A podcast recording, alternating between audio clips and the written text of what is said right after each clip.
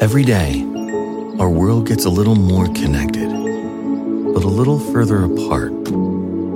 But then, there are moments that remind us to be more human. Thank you for calling Amica Insurance. Hey, uh, I was just in an accident. Don't worry, we'll get you taken care of. At Amica, we understand that looking out for each other isn't new or groundbreaking. It's human. Amica, empathy is our best policy.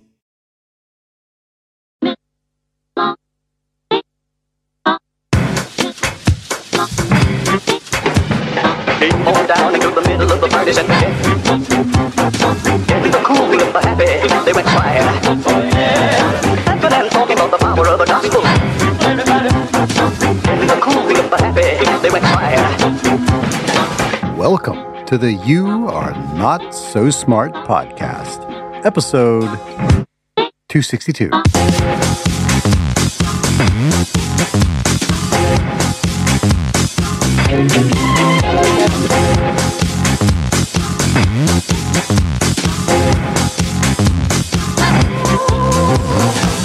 I guess I come from a place like, like my my starting point is that uh, all of us humans are, are deeply flawed. You know that that are we're we're um, we're, we're just a step removed from uh, swinging through the trees, and our best efforts at distancing ourselves from our kind of inherent flawed common sense light nature is science.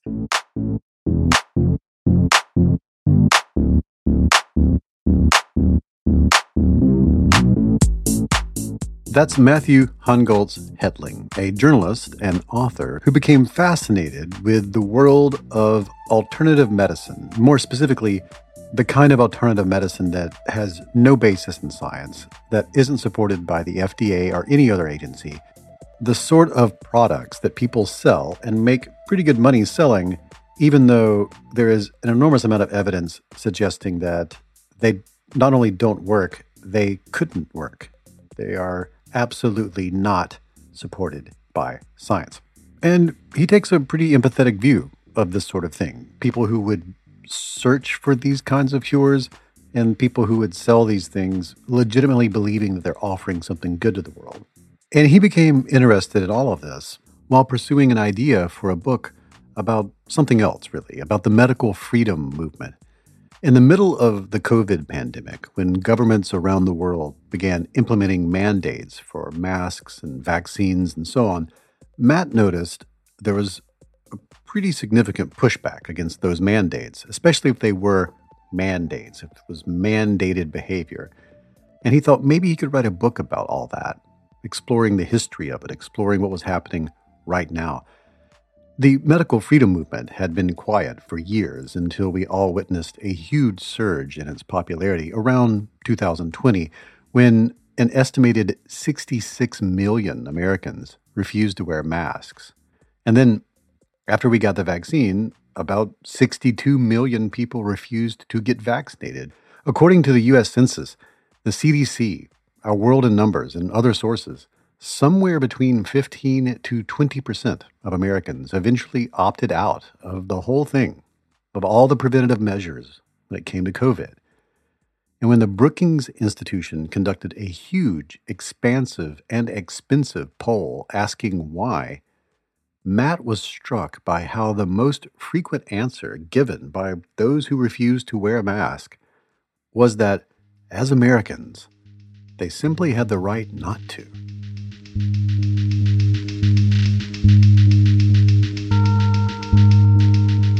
I was interested in some of the policy questions that, that were being raised by the pandemic. You know, how far can and should the government go to protect the public when that protection unavoidably creates a collision with the rights of the individual?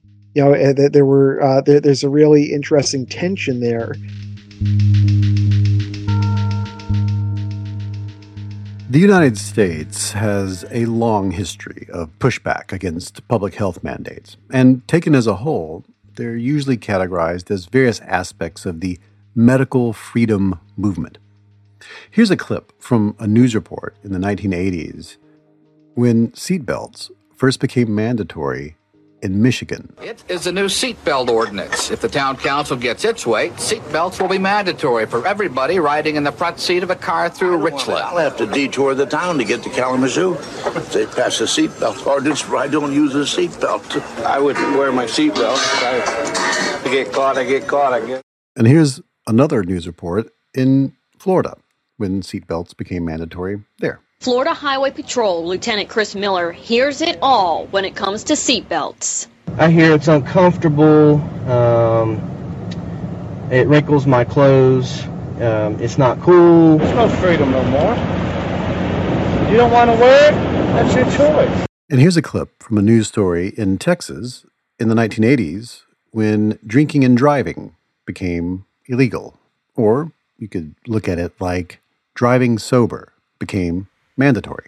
Any attempt to restrict drinking and driving here is viewed by some as downright undemocratic. It's kind of getting common is when a fella can't put in a hard day's work, put in 11, 12 hours a day, and then get in your truck and at least drink one or two beers. They're making it laws where you can't drink when you want to. You can't. You have to wear a seatbelt when you're driving, and pretty soon we're going to be communist country. And this is audio from episode 153 of this podcast back in 2020 of audio from news reports interviewing people in Texas and Arizona who were protesting masks, masks to prevent the spread of COVID. We can't breathe! We can't breathe! We can't breathe! We can't breathe! We can't breathe! America is figuring this hoax out! Very freedoms that so many people fought and died for are being threatened right now by our elected officials. Masks make it difficult for people to breathe. Oxygen is something our, everybody's body needs to fight off disease, whether it's cancer, viruses, bacteria. We need oxygen, and the mask gets in the way of that. We're all American!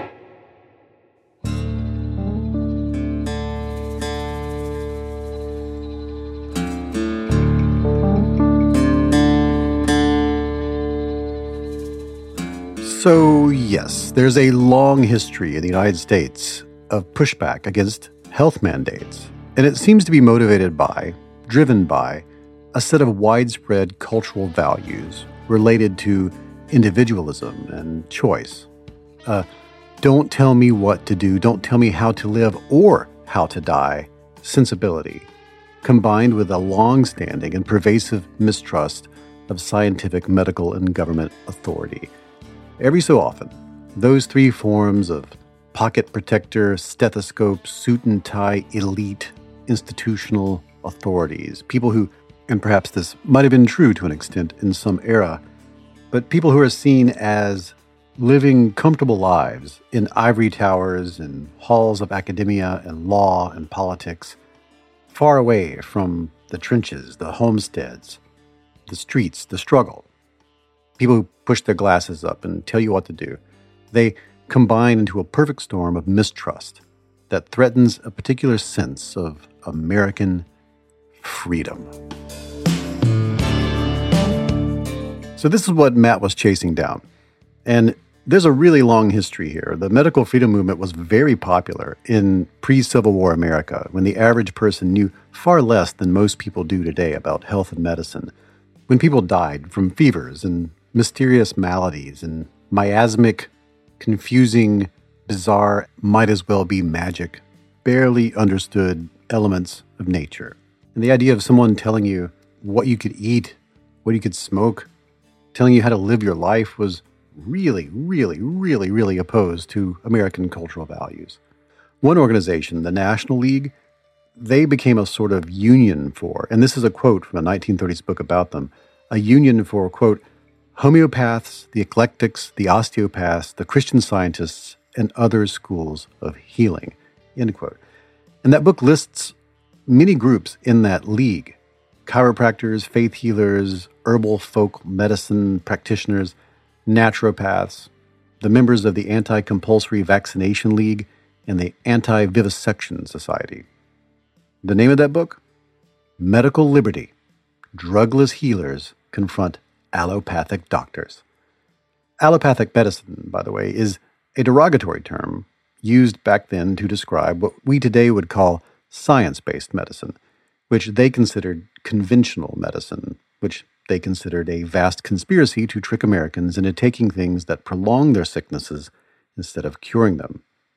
As the drug industry became an industry, as the medical industry became an industry, as hospitals and sanitariums became places you can make a living, make a killing, as the for profit side of American healthcare started to really turn a profit, a whole lot of newfound mistrust began to trickle out into society. And you may have noticed this is still a widespread set of beliefs, attitudes, and values in the United States. And these anxieties that lead to these behaviors and these feelings and these beliefs, these anxieties tend to ebb and flow with the population's overall trust in the government. When trust is low, quacks and alternative medical ideas, wholly unsupported by scientific evidence. In fact, the evidence points in the other direction, become popular.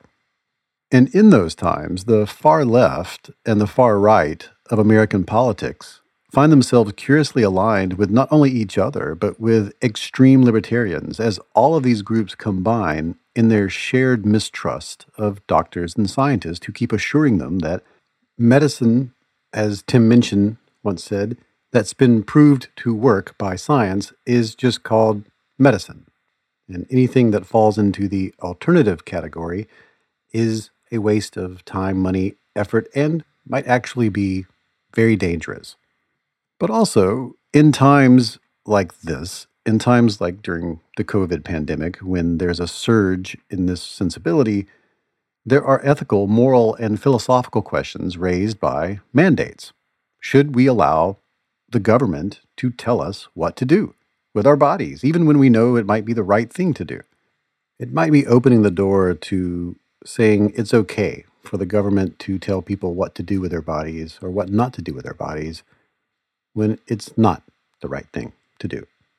And that's what Matt was interested in writing a book about. And it's a, a, a I think there's room for a lot of nuanced policy discussion that doesn't have to to turn into you know slinging of stones.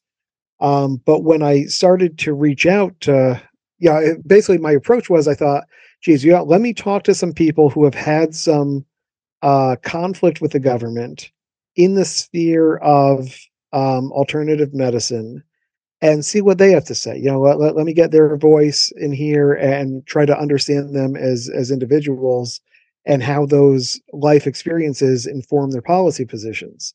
But the folks that I spoke with, uh, I, I, quickly realized were, um, you know, out and out radical extremists when it came to their policy positions. You know, my, my question would be, you know, uh, how what changes would you make to the FDA? Because they they all, you know, uh, many of them came into conflict with the FDA, and, and their answer was invariably, you know, I'd get rid of the FDA.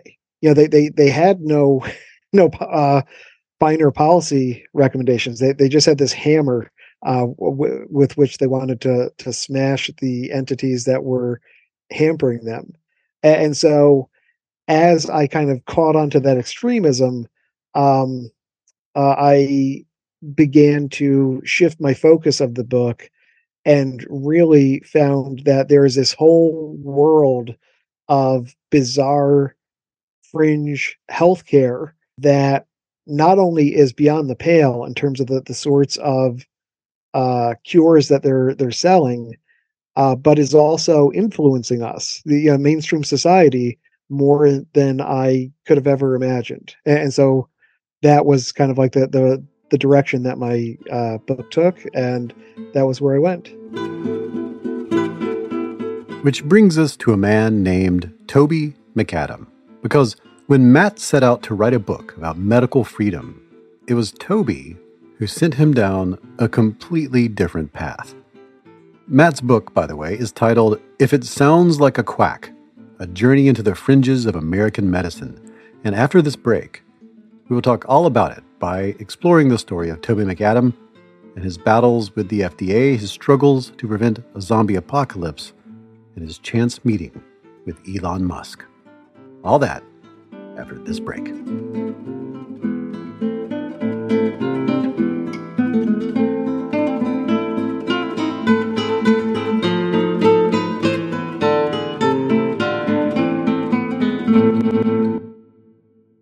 This show is sponsored by BetterHelp, and I'm very proud to have BetterHelp as a sponsor. I was using BetterHelp before they became a sponsor, and I was very excited to learn that they wanted to sponsor this program. I have recommended BetterHelp to people. I know people right now who I've recently onboarded. I had a friend who had a really difficult medical event and was experiencing a completely new range of anxieties and feelings and concerns. And I recommended therapy. I'd never gone to therapy before. And this helped. Now, a lot of us spend our lives wishing we had more time. And the question is time for what? If our time was unlimited, how would you use it? And the best way to squeeze that special thing into your schedule is to know what is that special thing? What is important to you? What is that thing that deserves to take that slot, that precious time? How do you make that a priority? Therapy can help you find what matters to you so you can do more of it. If you're thinking of starting therapy, I really recommend giving BetterHelp a try. It's entirely online, it's designed to be convenient, flexible, suited to your schedule. Just fill out a brief questionnaire and you will get matched with a licensed therapist, and you can switch therapists at any time for no additional charge. You can do that several times and really lock in with a therapist that is able to generate with you that dynamic that's so important. I believe you should be in therapy. I believe everyone should be in therapy for a period of time at least in their lives to sort this out. What's important to you? How do you make it work? And you can learn to make time for what makes you happy with BetterHelp. Visit betterhelp.com slash Y-A-N-S-S today to get 10% off your first month. That's betterhelp.com slash Y-A-N-S-S. So you want to make better decisions and you have a business. You have a business and you want to make better decisions in that business. You need some sort of key performance indicators, a system for measuring what you're up to, what you're doing, measurable values that demonstrate how effectively your company is achieving your key business objectives. That's a KPI. And I have a recommendation for you. It's called NetSuite you should be using NetSuite. Here's here's why. So your business gets to a certain size and the cracks start to emerge. Every business that's doing well, even if it's just starting to kind of do well, it'll start to form some fissures here and there. Things you used to do in a day will start taking a week, and you'll have all sorts of manual processes that just there's too many. You can't get to everything, and you don't have one source of truth to make sense of it all to make those better decisions. If that's you, you should know about three numbers. These are three numbers you should know 37,000, 25, and 1. 37,000, that's the number of businesses which have upgraded to NetSuite by Oracle. That's a big number 37,000. NetSuite is the number one cloud financial system, streaming accounting, financial management, inventory, HR, and more. 25. NetSuite turns 25 this year. 25, 25 years, 25 years of helping businesses do more with less, close their books in days, not weeks, and drive down costs. And one, because your business is one of a kind. You don't want some sort of operation or app that's just made for whoever comes along. No, you get a customized solution for creating those KPIs that you need. One efficient system with one source of truth made for one business, your business. Manage risk, get reliable forecasts, and improve margins. Everything you need to grow all in one place. When you have everything you need in one place, all these biases, all these fallacies that I talk about on this program it's an incredible way to apply everything you learn about making better decisions by having one source from which to pull your evidence, your information. Right now, you can download NetSuite's popular KPI checklist designed to give you consistently excellent performance for nothing, absolutely free. You just go to netsuite.com slash not so smart. You get it for free. That's netsuite.com slash not so smart to get your own KPI checklist. One more time, netsuite.com slash not so smart.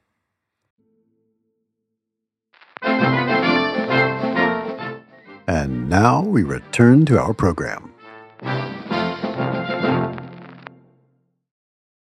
In the early 2000s, in the year 2000 to be exact, Toby McAdam of Montana, age 42, decided he would run for governor under the campaign slogan Toby or not Toby.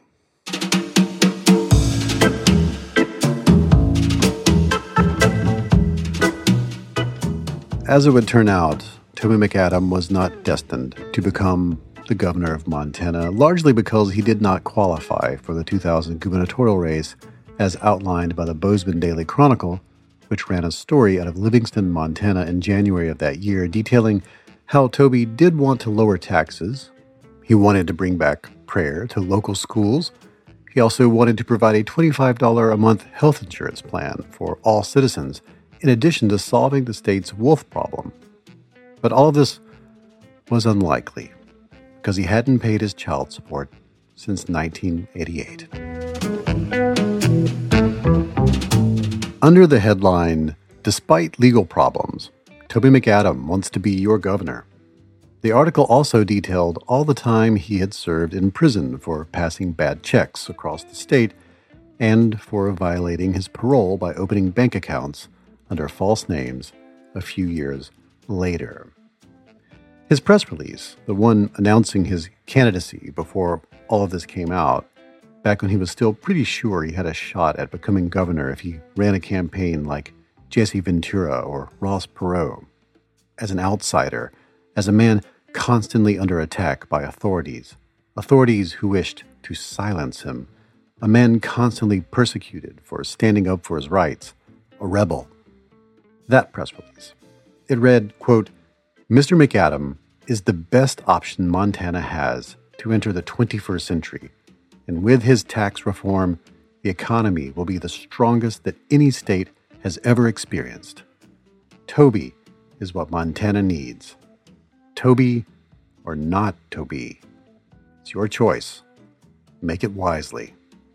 For the future of Montana rides on his changes his issues.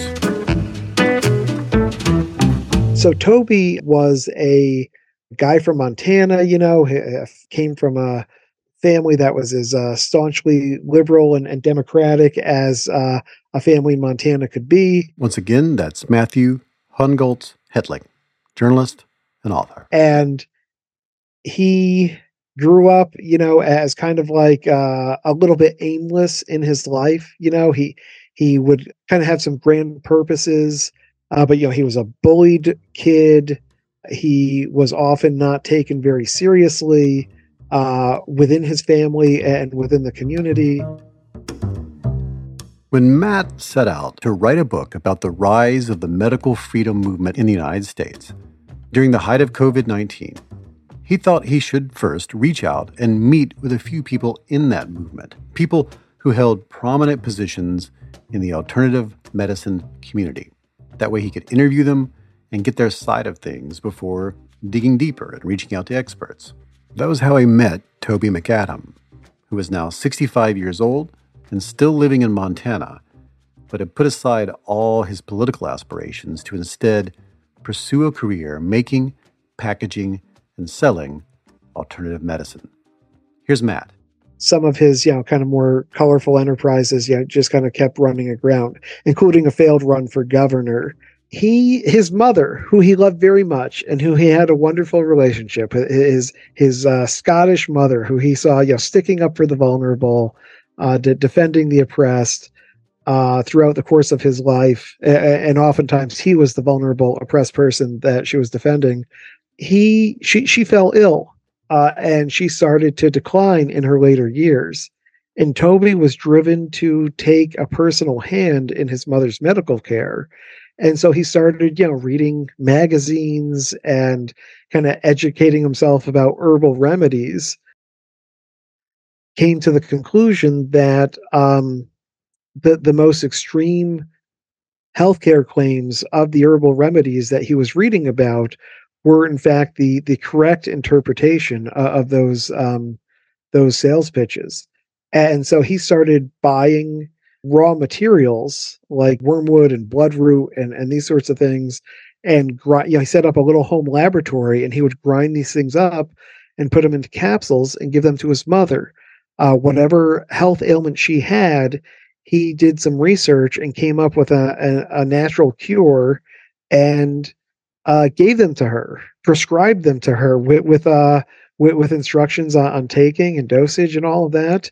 And you know, at some point she uh, she passed on, uh, and it was very very sad and devastating for Toby. And while he was cleaning out her home uh, with, with his uh, brother-in-law, uh, he came across some of the pills that he had made for her, and she had not taken them.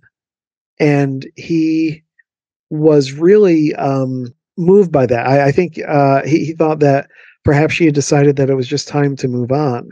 Uh, but uh, whatever conclusions he drew from that, uh, he came out of his mother's death with this strong sense of purpose that he had to uh, use these herbs to to help others, uh, and he believed that you know the average person could live to 120 years old if only they would follow an all natural treatment path. In Matt's book, he tells the stories of several people like this. A dentist from Rapid Creek, South Dakota, who in his 60s embarked on a career that he believed would revolutionize healthcare with this special device he was creating.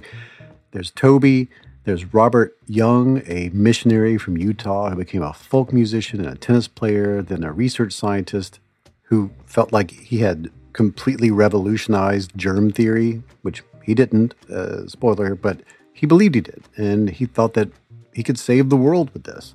There's a language teacher who flees Poland, flees authoritarian rule, who believes that she can save the world through a better usage of leeches.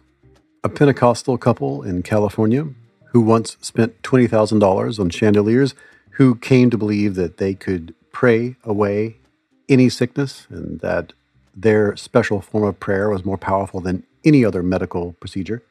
And there are two men in the book who didn't work together, but they eventually met and they developed what they believed was a miracle drink, a, a beverage, a special concoction, an old school tincture that a person could take to cure everything. It was the cure all for everything. If only they could get the FDA and all the other regulatory bodies to see the truth that they had discovered independently, outside of science, outside of medicine. In each story, with each person, all of these individuals that Matt met and interviewed in details in the book, they each have an immense frustration with regulatory bodies, with the government, in quotes because they believe they have figured it out. They are heroes. They're trying to do something heroic. And there aren't very many books that I've read that detail the motivations behind why a person would enter this world from the side where they're trying to sell you these sorts of things. And I find that very fascinating. In the case of Toby McAdam, his mother was dying, and she had a number of maladies, including cancer. And he was always one of these rebellious individuals, believed in medical freedom and freedom in general, had these mythological concepts of what it meant to be a person in the modern world beset at all sides by people trying to persecute him for his crazy ideas.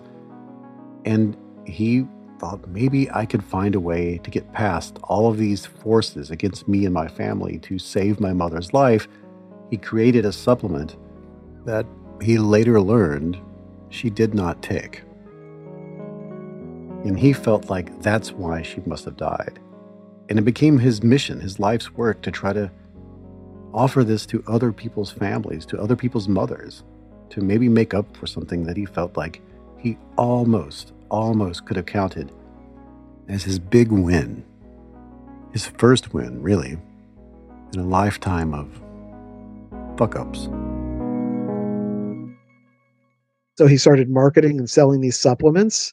And over time, uh, the FDA noticed that his supplements were accompanied by assertions that he could, you know, cure various forms of, of cancer and asthma and, and every other medical condition that you can think of.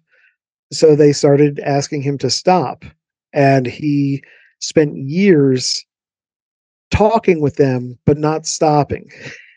Uh, yeah, making arguments about why uh, you know he wasn't getting the proper direction or, or what have you and after many many years he eventually was brought to justice uh, and uh, served some time in jail and then came out and was kind of like in disgrace because he had been shut down by the FDA. And he became the first person who was ever shut down by the FDA, uh, who then received FDA approval to market supplements um, and he did this with some some amazing perseverance and um, uh, uh, you know by really narrowing the scope of what he was doing.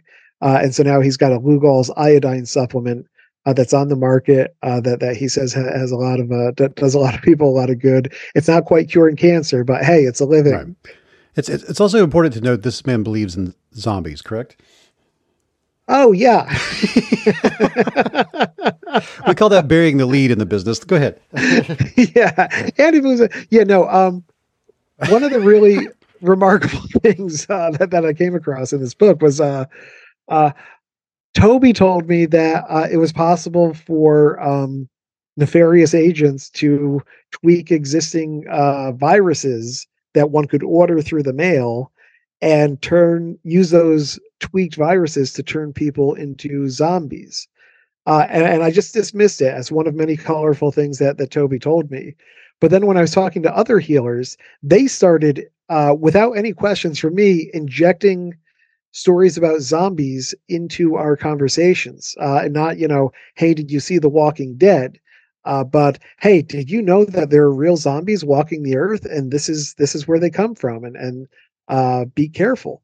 Uh, and uh, they had different theories of how zombies came to be, and those theories were as inconsistent one with the other as their their modes of healing were.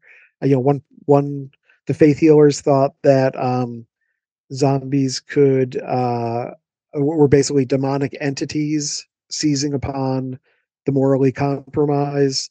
Uh, one guy thought that uh, zombies were the result of um, people receiving vaccinations that were laced with nanotechnology that allowed bad guys to flip a switch and turn them into zombies. And there's a theory that uh, cell phone, you know, uh, electromagnetic things for, uh, raised from uh, cell phone towers, they could cause people to glitch and turn into zombies. Uh, so all these different folks believed in some way, shape, or form zombies. And then when I did more research into that, I found that you know some of the same social dynamics that created parallel life experiences for some of these healers, uh, also introduced uh, and, and impressed upon them the possibility of real life zombies. It's and what an incredible like discovery of, of like you put it, par- parallel life experiences. Like for uh, for so many people to be to believe in zombies and to get there in similar ways uh, because of similar inputs from their environment and from similar struggles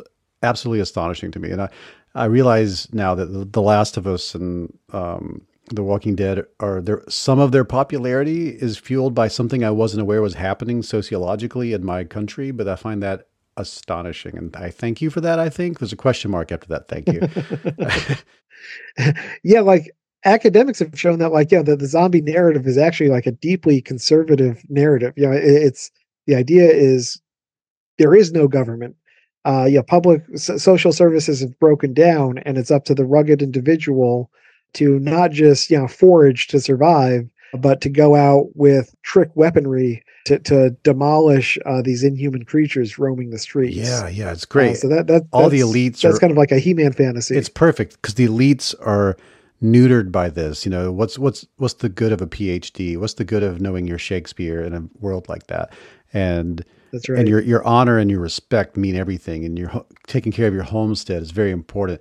I totally get how um, McCarthy would use that as a story between for on the for the for the road to be like a story of what's the value of the liberal versus conservative soul because like his son was mm-hmm. naturally very outgoing and, and progressively minded and empathetic and his the father was like you can't do that in this world. The world the world's too tough for that. But then his father is learning from him and they're going back and that ended up being like the the the source material for a lot of other post-apocalyptic fiction including uh, the last of us and other things it's a great it's a great substrate to tell that story i could totally see how yeah, if you're in a rural America and big pharma, whatever that means to you, is failing you in whatever way that's that failure manifests in your life, that uh, zombies aren't far away, not far, not that far away in your in your reckoning of what might be happening around you. Wow, That's right.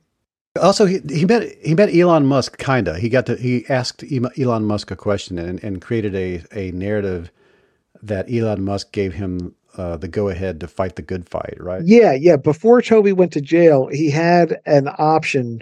You know, he, he the, the the FDA kind of drew a line in the sand and said, uh, "Yeah, you're you're we're we're going to go from the regulatory paperwork phase into the criminal justice phase if you don't stop." And Toby saw that Elon Musk was coming to an economic conference summit type thing in his state.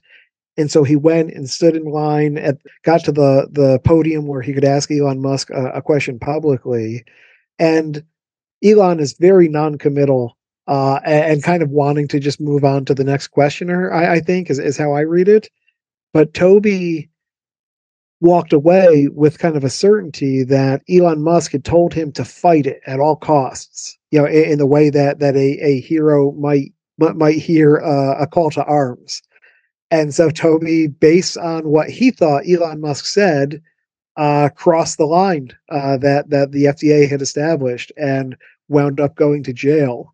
And then, uh, yeah, when, when Toby got out, uh, that that was kind of like what started his uh, his reform period, I guess you would say. He's got one of the happier outcomes. Yeah, of, the people you detail, and I, I, again to people listening, every person in the book is given this uh, careful treatment that you actually hear their entire story, and each one of them does do as Toby does. With if it's something along the way makes you feel like you're the main character in a very in a heroic arc, and you're fighting against uh, great forces that are trying to prevent you from saving the world, and you know, in Toby's origin story of that of that arc, what really struck me was, you know, he's he's with his mother on her deathbed, Golden Girls playing in the background. She is dying, and she's dying from conditions that his pills that he ordered the raw ingredients from off the internet, believing things that he had read on the kind of websites that tell you things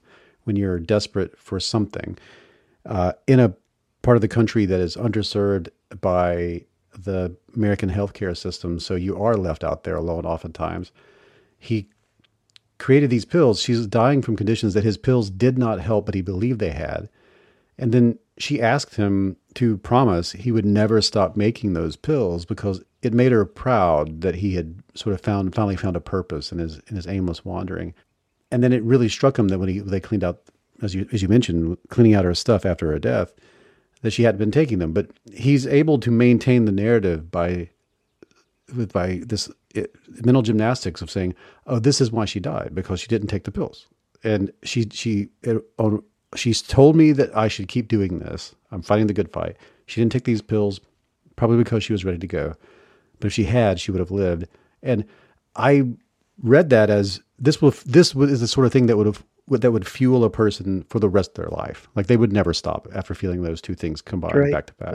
That's absolutely right. Um, you know, maybe um, if you are, you know, uh, not into that field and not uh, a a conservative, maybe the, the closest analog would be like, what if you felt like you had come across something that could cure climate change? You know, that, that could solve the climate change crisis. You you've got the magic formula, or you've got the the product, or, or whatever it is, and you start trying to get it out there, and you don't make it into the marketplace because what you're what you're selling is, is you know unsellable or or uh, unmarketable or illegal you know you you would probably start to think like this is big oil.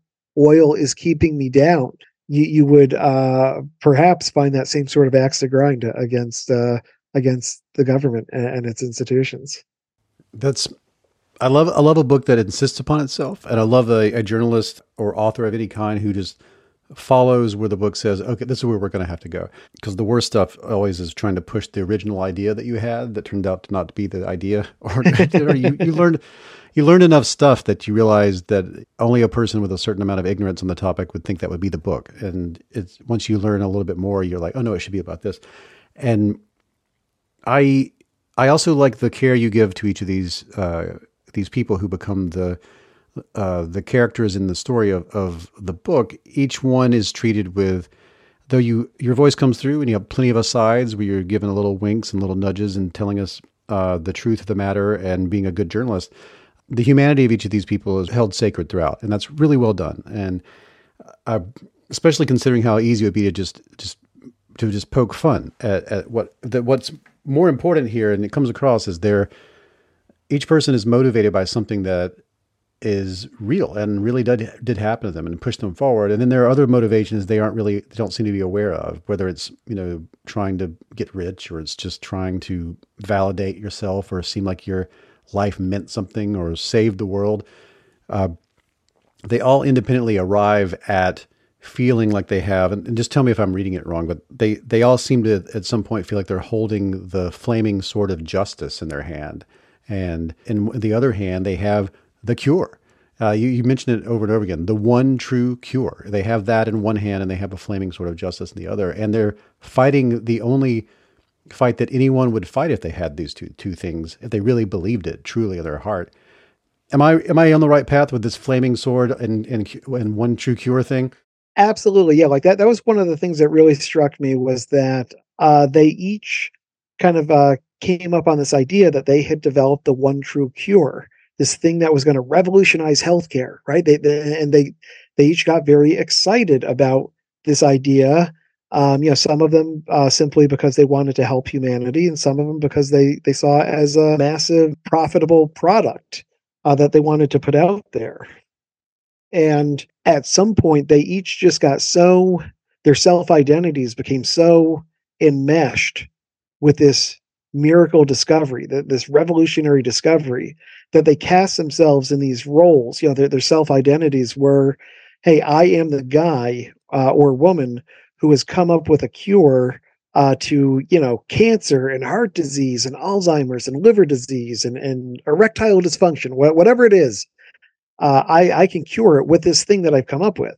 And that's just such a, a, seductive and beguiling thought. You know, if you really uh, had reason to believe that about yourself, you know, wouldn't you buy into that narrative? And, and these these folks, uh, they had this amazing self image where they were uh, g- going to change the world. Yeah, and as you say, like kind of like the natural endpoint of that is if you have something that you think is so amazing, and you're being stymied in your efforts to get it out to the public by the government, then you would be well justified to, to get up on a high horse and, and brandish that flaming sword of justice against the government uh, and uh, evangelize your your product till your dying breath. And that's exactly what a lot of these folks did. You know, not only to their own detriment, but to the detriment of, of you know thousands of their patients and followers. A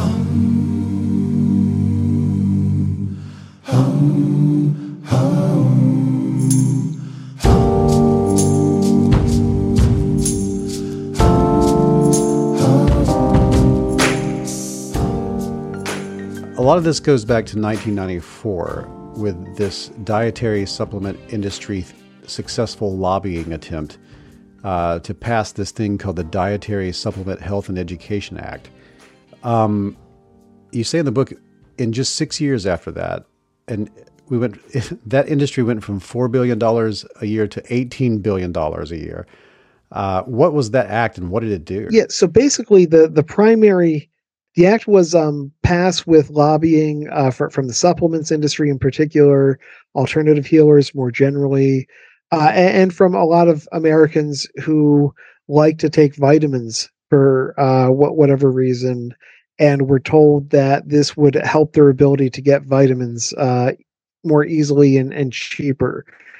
Uh, but what it really did was it shifted the burden of proof from the person selling the supplements to the government. So, in other words, previous uh, to that, if you wanted to sell a vitamin, you had to go to the FDA and say, "Hey, I have this vitamin, and here is how you know that it's safe uh, for for me to sell to the public." After the DSHEA was passed, that situation was reversed. So now you can just go sell your supplement, and the FDA has to come to you and say, "Hey, we think there's a problem."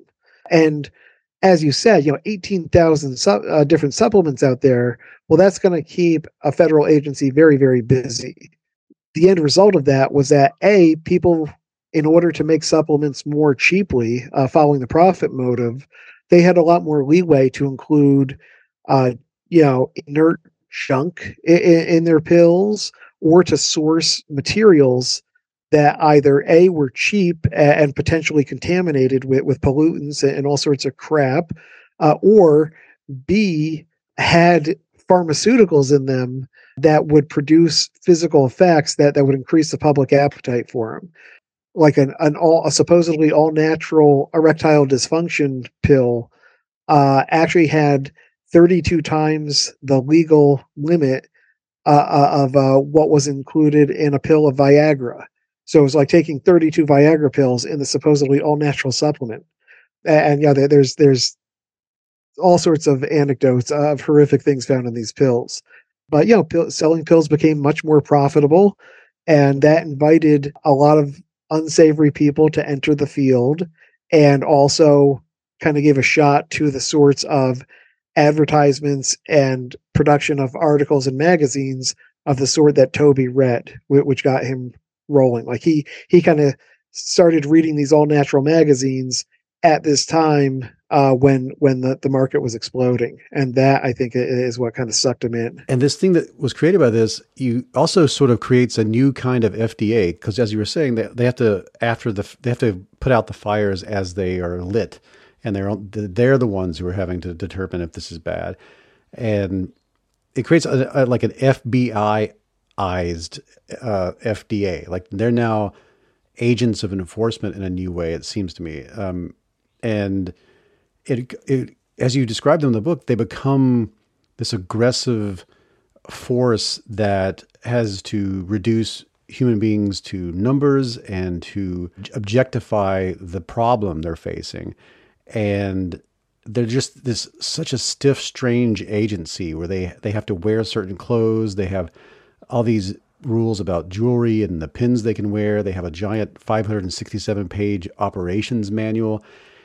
To me, that seems like if you're the kind of person who already is fearful of the government and don't trust institutions and have feel that you've been left aside by the healthcare industry and you have all these issues and you start to get that sense that you've found the one true cure and that sense that you have the the sword of, of glory, what a great bad guy to have suddenly come on the in, to come into your story. What a perfect thing to fight as Neo in the Matrix of medicine. Oh my god, that that's so funny that you mentioned Neo because uh, I've been actually using that metaphor uh, because as you know in the Matrix movies, what Neo is is kind of like the living embodiment of all the irreducible flaws in the system that this evil computer simulation system, right? That they're channeled into Neo who you know kind of, kind of like fights and, and fails over and over again as a way to kind of keep those negative forces busy.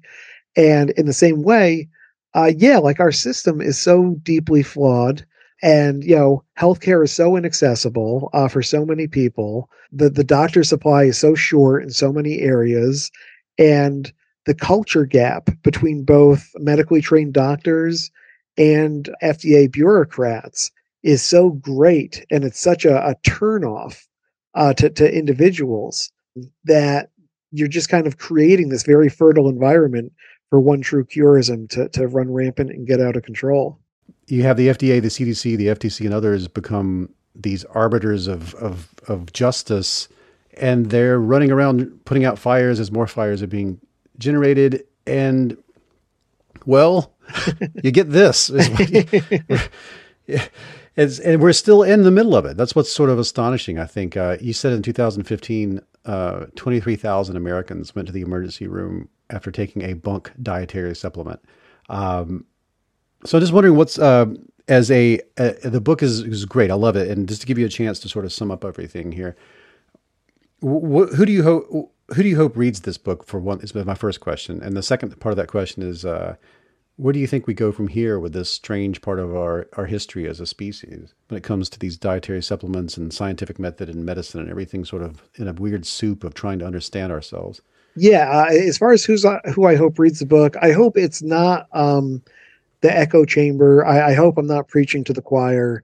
Um, the book is fun a- a- and funny and uh, uh, has some propulsive uh, plot elements and I hope that that will lead it to an audience of folks who are, you know, maybe not interested in reading the next thing about doomsday politics and, are just kind of looking for, you know, it, it's it's a dark take, uh, but it's a, also a comic take, and so I, I hope uh, folks pick it up. Uh, who it's certainly a dark comedy. Book, yeah, yeah, I, yeah. I, apparently, uh, it, it, but it's there's a humongous amount of humanity in it. Good. Told through the lens of of, of, of a dark comedy sort of uh, take on, on something that really is happening to a lot of people. And so many of our friends and family and loved ones are in this in some way or another. They're experiencing it on in, in one of the levels that's described here. And it's very much worth your time. Um, and I'm wondering what's next. Uh, do you think for this world that you've covered? Where does it seem to be headed next? Um, yeah, I, I think uh, we're we're just seeing more and more intensification. Like as uh, these forces have kind of uh, crystallized under the banner of medical freedom and found ever increasing dominance within the mainstream Republican establishment. You know, I, I think uh, those forces combined with the increased siloing created by social media that I'm sure we've all heard about ad nauseum. Uh, I, I think we're going to see bigger and better and more extreme bizarre medicines and zombie conspiracy theories and all the rest of it. So, um, have a great week, everybody.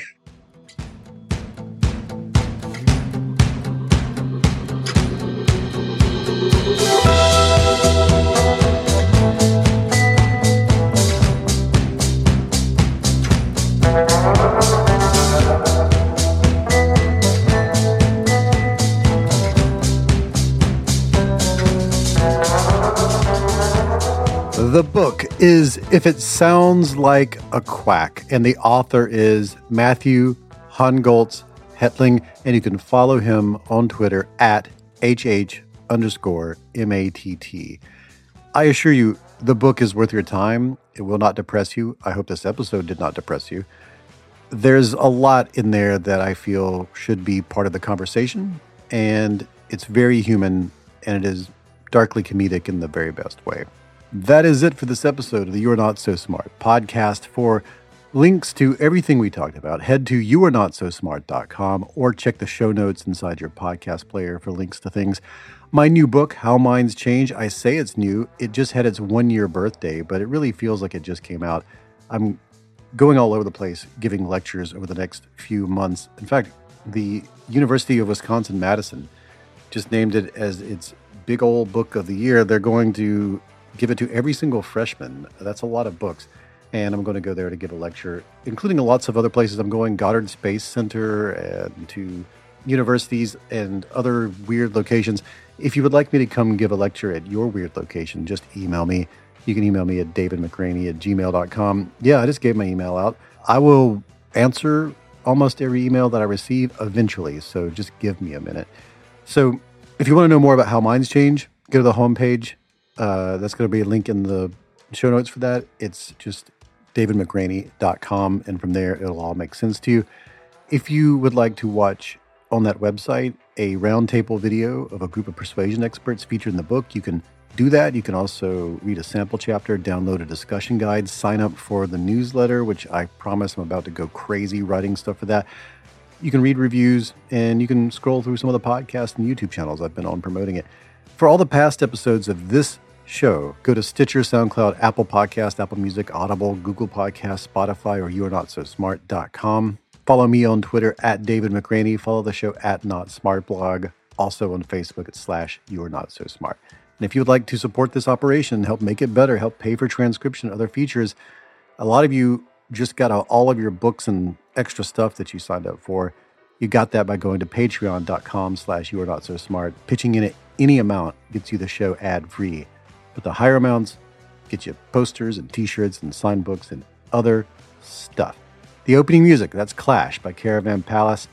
Tell everyone you know about the show. That is the easiest and best way to actually support it. There's an episode that really landed for you. Let other people know about it. And check back in about two weeks for a fresh, new episode.